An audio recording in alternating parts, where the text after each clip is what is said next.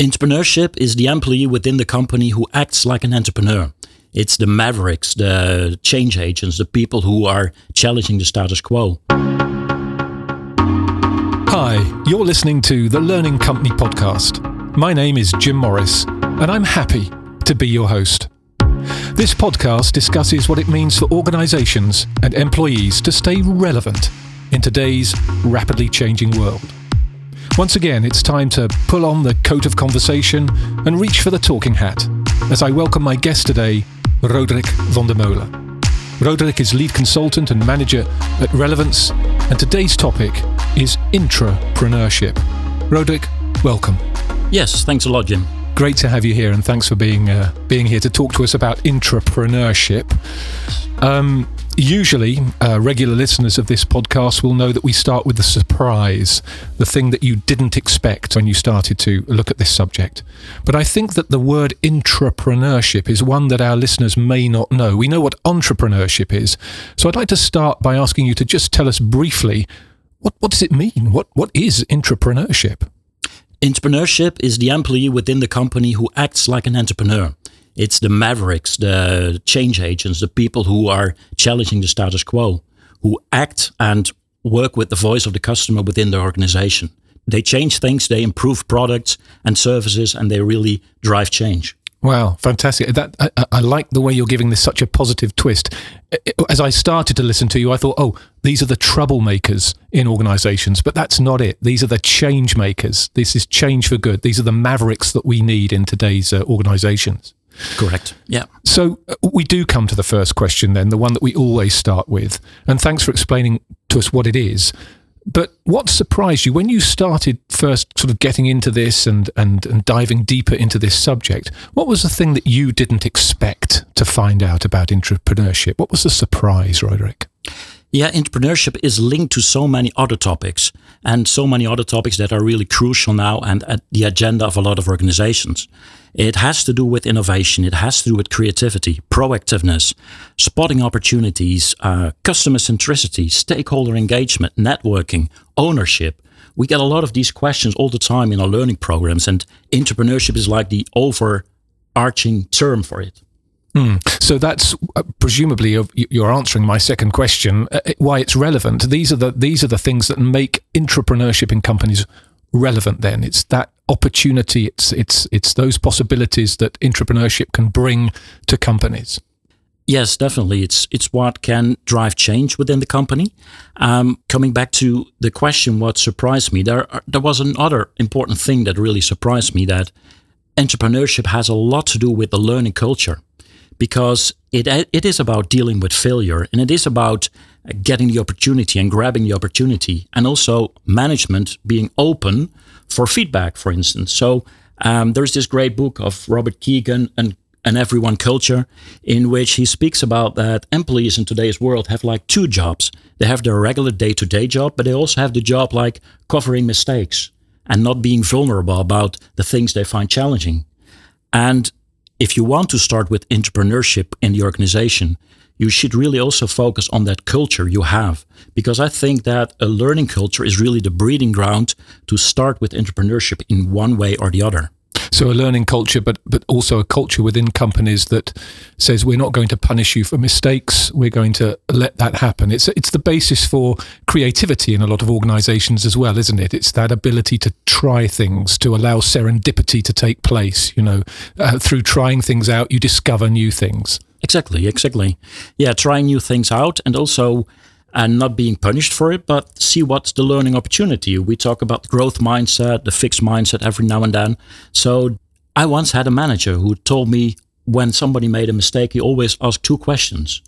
What have you learned from this? And what are you going to do different next time? Marvelous yeah, that's that's that's a good approach, right? Yeah, super. That great.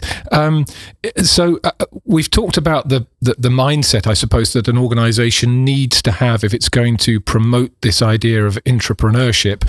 Um, if you ask for intrapreneurship and then punish people when things go wrong, that that's not going to help. So people need to feel safe uh, to be able to to, to show it. Um, if we talk about certain power skills that are needed, you know, that the tent poles of intrapreneurship, the thing that holds it all up, what are the skills that, that we need if we're going to, to show this? Yeah, well, there are different skills that are necessary, but it's also a mindset thing this attitude of going against the grain, daring to challenge the status quo, and also going the extra mile, not being afraid if things are getting, getting tough, that you keep on going. Uh, very important also the um, vision on what the customer really needs. So I would say that a real entrepreneur is doing a lot of empathy mapping, like stepping into the shoes of the customer. What is the customer feeling? What is the customer seeing? What is he doing? What's his gain? What's his pain? So uh, empathy mapping, just just help help us out for the for the listeners that might not. That's a that's a wonderful phrase. I think I understand what you mean, but can you expand a little bit more on emp- empathy mapping, uh, Roderik? Empathy mapping is really very simple. You take one A4 and you step into the shoes of a customer mm-hmm. and you try to understand what the customer is experiencing in the customer journey. What is he seeing? What is he hearing? What is he feeling? What statements is this customer mentioning when he talks about our company? What is the pain of this cust- customer and what is the gain? What does he need really? Mm. It's like really stepping into the shoes of that customer to trying to understand what does the customer need from the organization and presumably together with the customer as well. You're you're mapping with the customer and asking questions. Um, I would say it's mostly done not with the customer together. Okay, it's done right. just in customer uh, service roles or sales roles or marketing roles. When you want to improve products and services, then you start with empathy mapping. And of course, a lot can be based on interviews you do with customers. Yeah. But this is more like, okay, let's imagine I am that customer uh, these are the steps I have to take to buy this product. I'm going to meet these people. This is the message I got from them. What will be my message? What's in my head when I think of that customer uh, or, what, or, when I think of that supplier? Mm. Uh, you have contact with a lot of, uh, of companies and, and you're very involved in uh, not only managing but delivering uh, workshops. What do you currently see in the marketplace? How are, companies busy with this concept? Do you see a lot of companies trying to promote intrapreneurship, or is it very much in at, at base camp at the moment?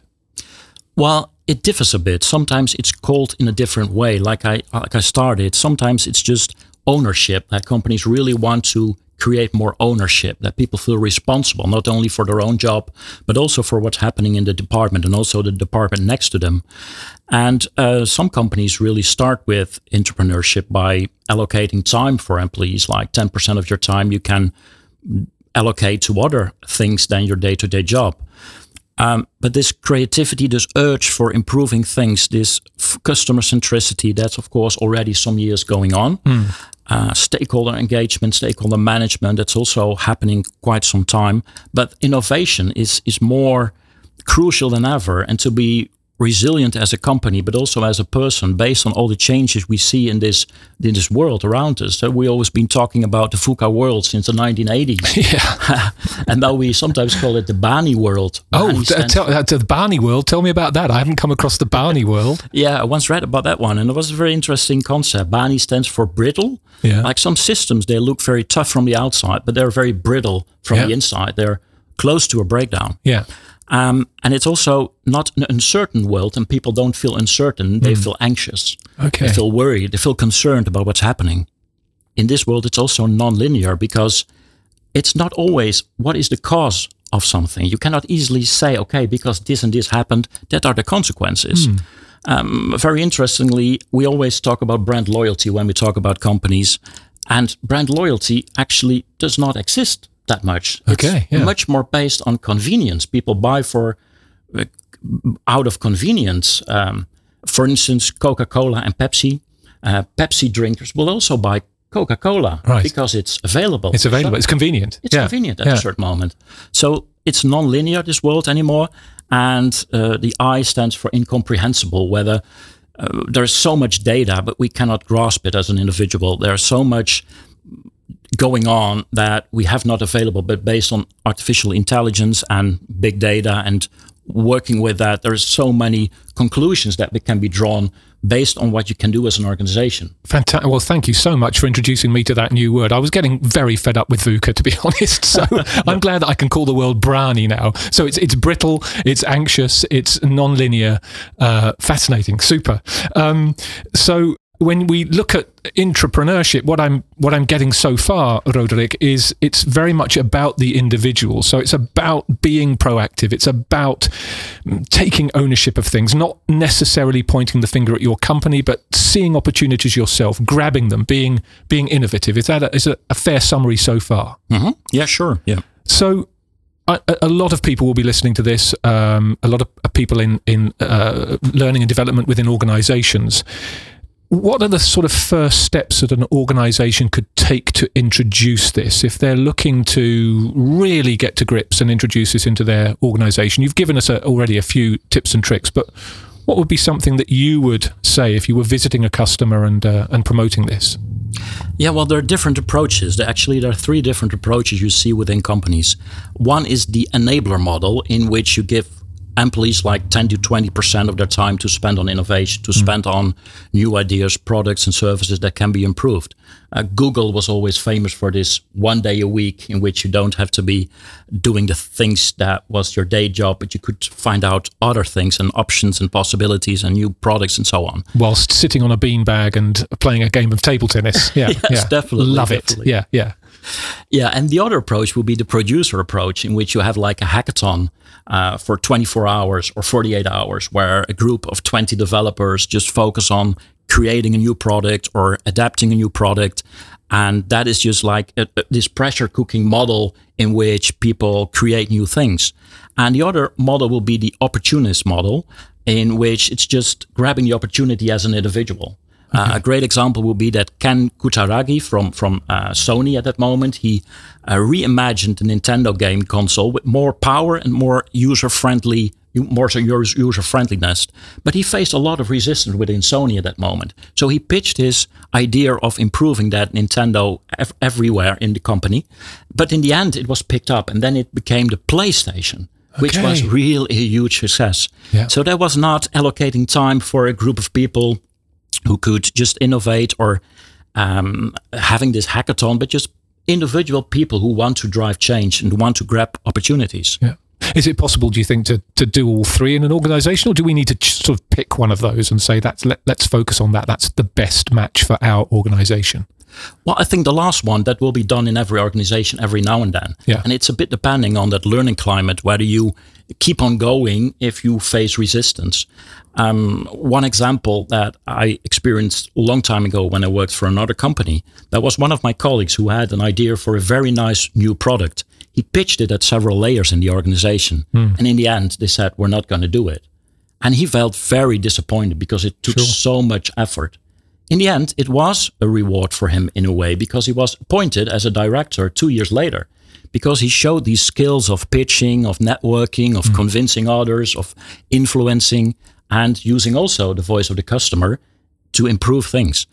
Um, the enabler model, yeah, that can also be done besides the producer model, I would say. A lot of organizations use these pressure cooker moments in which they innovate, in which they use creativity to drive things forward. Yes, I think they can do. So it, really does depend on a, a, certain mindset from an organization because these models, they sound amazing and I'm sure that they can lead to innovation and they can lead to, to success. But the, the key, it seems, for intrapreneurship or uh, to be an entrepreneur is that your organization also allows you the space to be an entrepreneur. We can't just shout it from the rooftops. We have to embed that mindset in our organization and give people the space. And that's sometimes the space to fall down, but then pick yourself up without any punishment.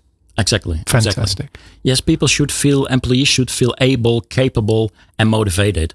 They should feel that they have permission to innovate, that they have uh, the opportunity to innovate, to change things which might not be their day to day work, and also motivated and inspired by management, of course, yeah. Yeah. Able, capable, and motivated. Ah. Do you have an example of how you can give people permission to innovate?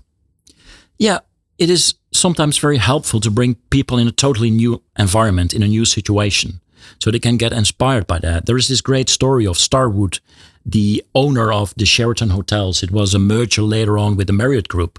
And they once had 700 managers and they want to think about the future of the company. So they sent the 700 managers to Paris. They focused on the core values of Paris and they made small groups.